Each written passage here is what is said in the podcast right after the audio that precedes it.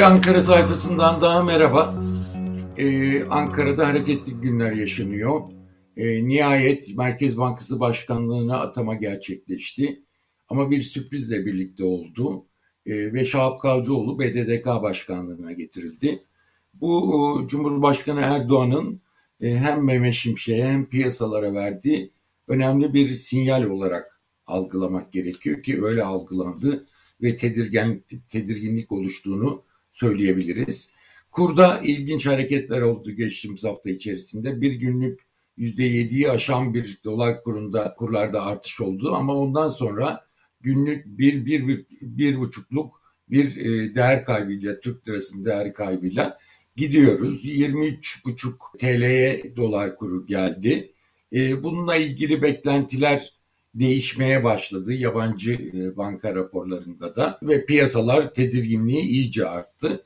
Ekonomi yönetimi e, bu atamayla birlikte önümüzdeki dönem ne olacak o görülmeye başlandı ve önümüzdeki kritik kararlar neler olacak? Haziran sonuna kadar e, bir şeylerin oturmasını bekliyoruz ama nasıl oturacak, ne tür adımlar atılacak, muhtemel adımları buna göre şey yapıyoruz ve Cumhurbaşkanı Erdoğan bundan sonra başka bir planı mı var, ne yapacak bu ekonomiyle e, ilgili onları tartışmaya çalışacağız. Evet bir Merkez Bankası Başkanımız ilk kadın Merkez Bankası Başkanımız oldu. Yurt dışında çok yaygın olan bir şey bu. Bizde de bir kadın başkan Hafize Gaye Erkan Merkez Bankası Başkanı oldu. CVC parlak bir genç kadın. Burada handikaplar belli. Türkiye'yi tanımıyor olması, merkez bankacı olmaması, e, finans ağırlıklı e, bir e, CV'den gelmesi e, bütün bunlar biraz handikap gibi ama buna karşılık iyi bir ekip kurulduğu takdirde neden başarılı olmasın onu da söylemek lazım. Hem dışarıdan bir göz e, hem uluslararası itibarı olan bir kişi e, bu kişinin Mehmet Şimşek'le birlikte etkili olması mümkün. Ee, ama neler olacak? Mehmet Şimşek ne kadar dayanacak? Kendisi ne kadar dayanacak? Ee, burası Türkiye ee, ve çok ilginç bir siyasi dönem. Ee, o yüzden e, erkenden bir şey söylemek zor gibi olabilir. Merkez Bankası'nda sadece başkan değişimi değil, başkan yardımcıları değişilmesi de bekleniyordu. Hatta para politikası kurulu üyelerinin de değişmesi bekleniyordu. Ama bu olmadı henüz. Olacak mı olmayacak mı göreceğiz. Bu niye önemli? Naci Ağbal döneminden bir deneyimimiz var bizim. Şu anda o zaman e, daha çok tek bir başkan yardımcısının bu etkinliği söz konusuydu. Şimdi BDDK'dan gelen bir kişiyle birlikte iki tane başkan yardımcısı sarayla çok yakın çalışıyorlar. Zaten Şahap Kavcıoğlu da sarayla iyi çalışıyor. Tez hocası filan e, zaten danışman Cumhurbaşkanlığı sarayında.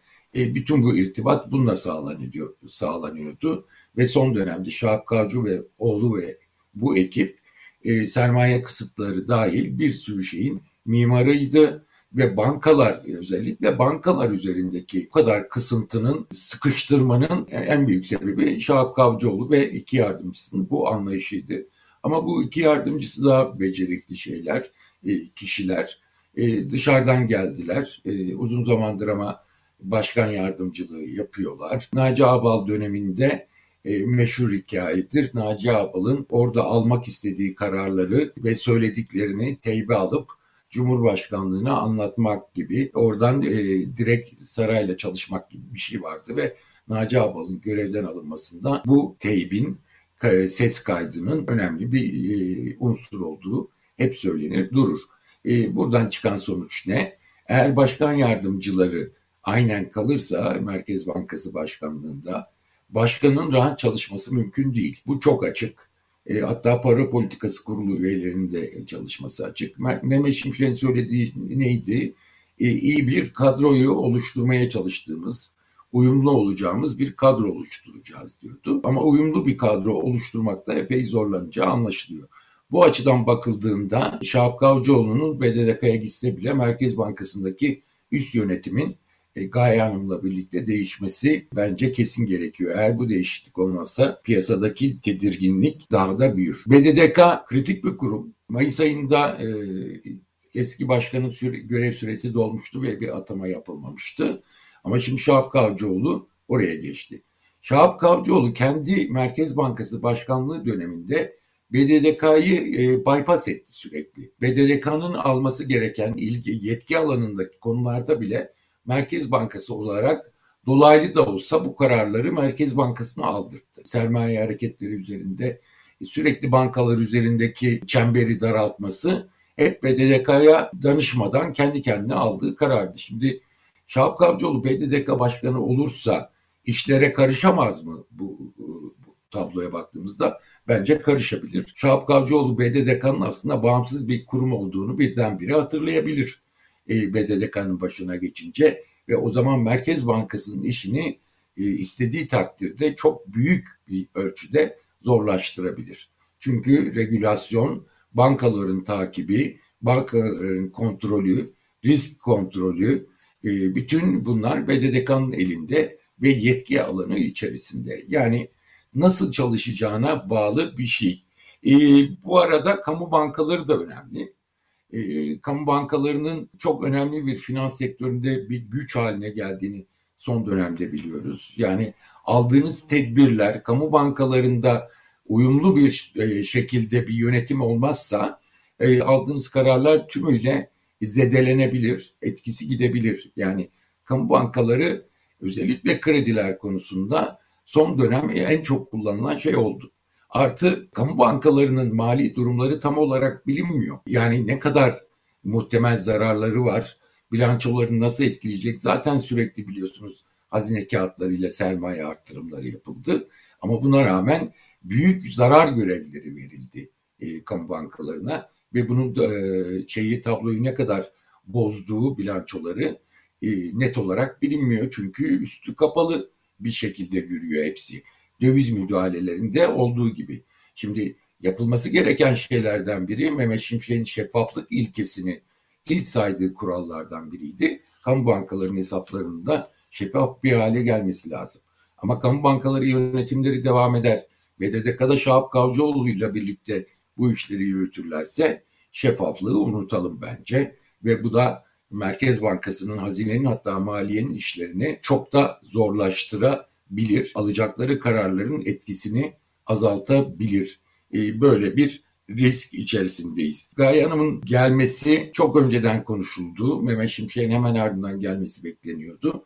Ee, ama gelmedi. Ee, en son Perşembe gecesi e, geç saatte atama kararı çıktı. O zaman da insanın aklına şöyle bir şey geliyor. Acaba Şahap Kavcıoğlu'nu kabul ettirmek için Gaye Hanım'ın atama kararnamesini uzatmış olabilir mi Cumhurbaşkanlığı? Bu e, şeyde akla geliyor. Bu tabii e, ilk baştan bayağı çekişmeli bir ortamın olduğunu gösterecek. Bu çekişme böyle gittiği sürece bunun uzun süre devam etmesi bence mümkün değil. Cevdet Yılmaz e, yukarıda nasıl bir fonksiyon üstlendi? E, bundan sonra nasıl bir fonksiyon üstlenecek?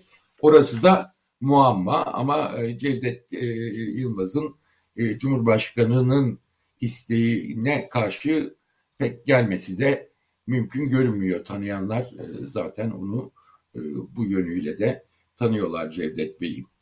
Peki geçtiğimiz hafta kurlarda ne oldu? Yine bu konuya döneceğiz ama e, kurlara baktığımız zaman bir günlük yüzde yedinin üstünde artış vardı. Bu bilinçli bir tercih olduğu söyleniyor. Şimdi orada birkaç senaryo var. Ya Mehmet Şimşek piyasanın tavrını görelim. Döviz talebi nereden geliyor, hangi şeyde geliyor? E, bütün bunları görelim, bir müdahale etmeyin diye bıraktı deniyor.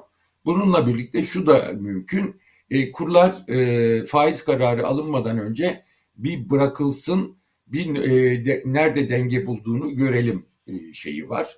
E, piyasa beklentilerini nasıl oluşacağını görme şeyi var. İkisi de bir arada. E, bir de e, yeni Merkez Bankası Başkanı gelmeden bu kur hareketinin büyük ölçüde tamamlanmış olmasını beklemek, yeni Merkez Bankası yönetimine bir prim verdirmek niyeti de olabilir de deniyor. Buna baktığımız zaman. Ama %7'nin üstünde bir e, artış olunca bu piyasalarda tedirginlik yarattı ve kontrolsüz bir hareket izlenimi yarattı. Bunun üzerine yeniden kamu bankaları kanalıyla e, müdahaleler başladı. Aslında Mehmet Şimşek'in hiç istemediği bir şey. E, piyasaya bırakılması fiyat oluşumunun istiyor Mehmet Şimşek. Ama belli ki bunu tam olarak şu anda gerçekleştiremeyecek. Peki e, kurlardan sonra ne olacak yani kur artışının ardından? Asıl silahı olan ve parasal yeni dönem para politikasının başlangıcı sayılacak olan faiz kararını bekleyeceğiz. Söylenen de o. Kurlar nerede denge bulacak bunu görecekler.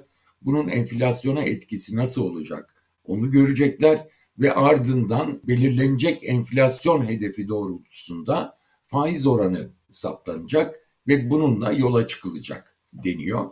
Normal işleyişinde bu olduğunu söylüyor Ankara'dakiler. Bu durumu e, şimdi görmeye başlayacağız. Bu arada e, tabii ki bir sürü tartışma konusu da ortaya çıkıyor. E, hala uzun zamandır tartışılan e, mesela tek seferde mi yapacak faiz artışını ve bu faiz artışını 22 e, Haziran'daki olan toplantıda para politikası toplantısında mı yapacak yoksa önceden bir olağanüstü toplantı mı yapılacak? Bunların hiçbirinin net olduğunu e, şu anda görmüyoruz. E, her şeyden önce bir hazırlık yapılması gerektiği belli. E, Merkez Bankası Başkanı yeni oturdu. E, kadro nasıl oluşacak yoksa dışarıda e, bakanlıkta mı çalışacaklar? Orasını da açıkçası bilmiyoruz şu anda. Yani orası hepsi meçhul. Yabancılar e, bu işin içine çok karışmaya başladı. Daha doğrusu seçim öncesinde biliyorsunuz belli bir kur ve e, faiz seviyesiyle ilgili yabancı banka raporları hızlanmaya başladı. E, geçtiğimiz hafta içerisinde bunlar yeniden bayağı e, hızlandı ve beklentilerin yük, yükseldiğini görüyoruz. En son Bank of America'nın açıkladığı daha önce 24 TL'lik dolar kuru yeter derken şimdi 25 TL diyorlar.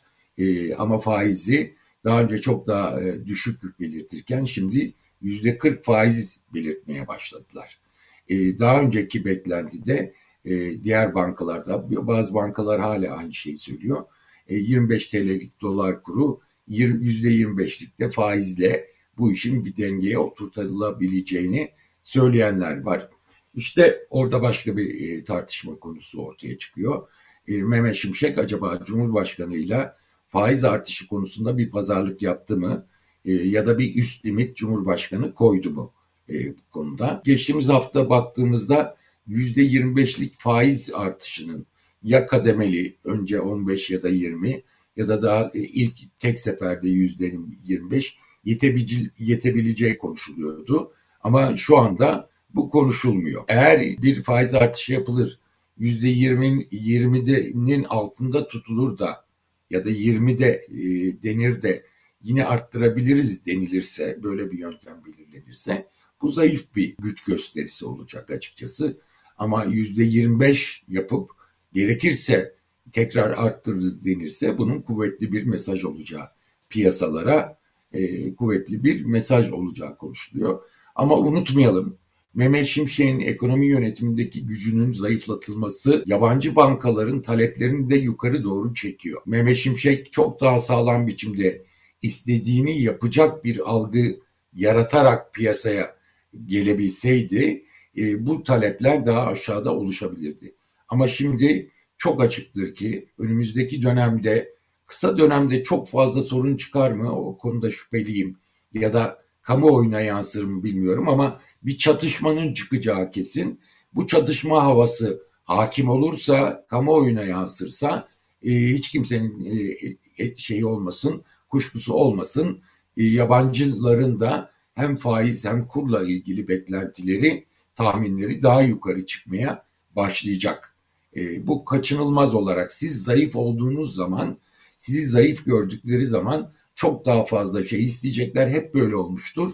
Yine aynı şey olabilir. Yani Cumhurbaşkanı Erdoğan e, şu anda sahaya aldığı e, Mehmet Şimşek'i star oyuncu olarak, gol atacak oyuncu olarak sahaya aldı. Ama daha kendisi sahaya çıkmadan sakatladı bir ayağını. E, şu andaki durum Şahap Kavcıoğlu atamasının bize gösterdiği durum bu. Daha çok önemli kritik konular var önümüzde.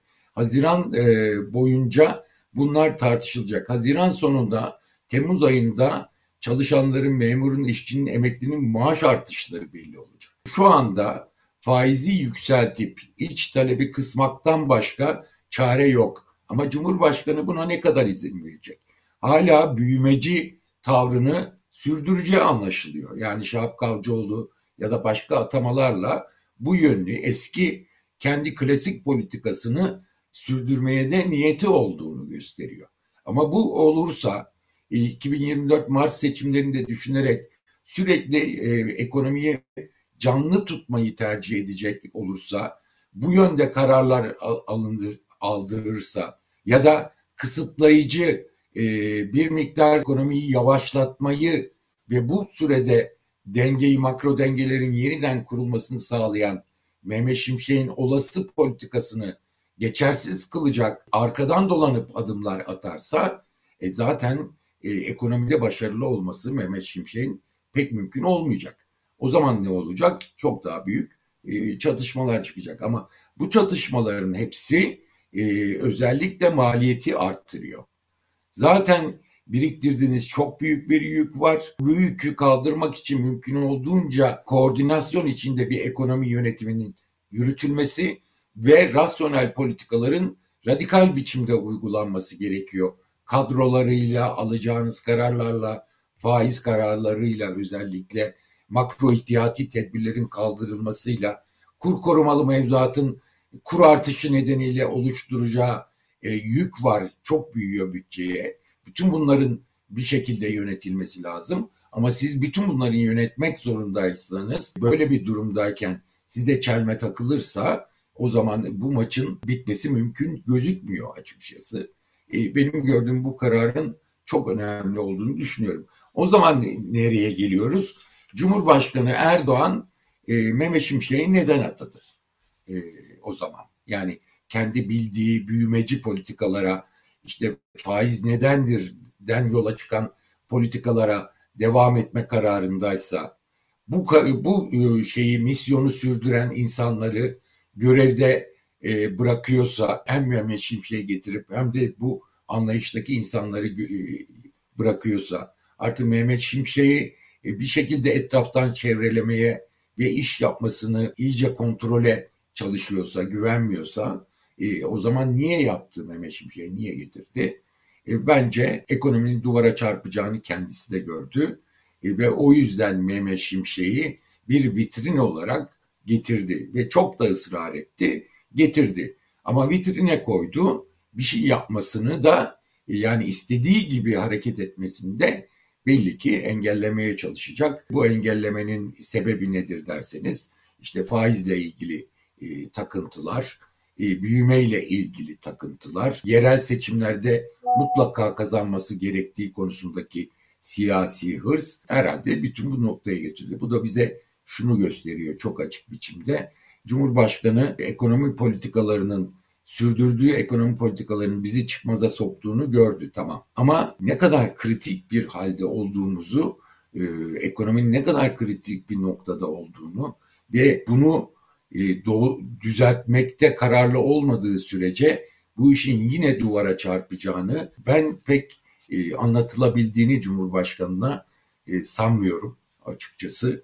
E, çünkü başka türlü böyle bir e, atama kararının çıkması mümkün olmazdı gözüküyor. E, önümüzdeki dönem belli ki çok tartışmalı geçecek. Biz Eylül-Ekim gibi bir çatışma havası yeniden oluşur diye bekliyorduk. Ama daha erken olabilir. Bir dahaki hafta görüşmek üzere.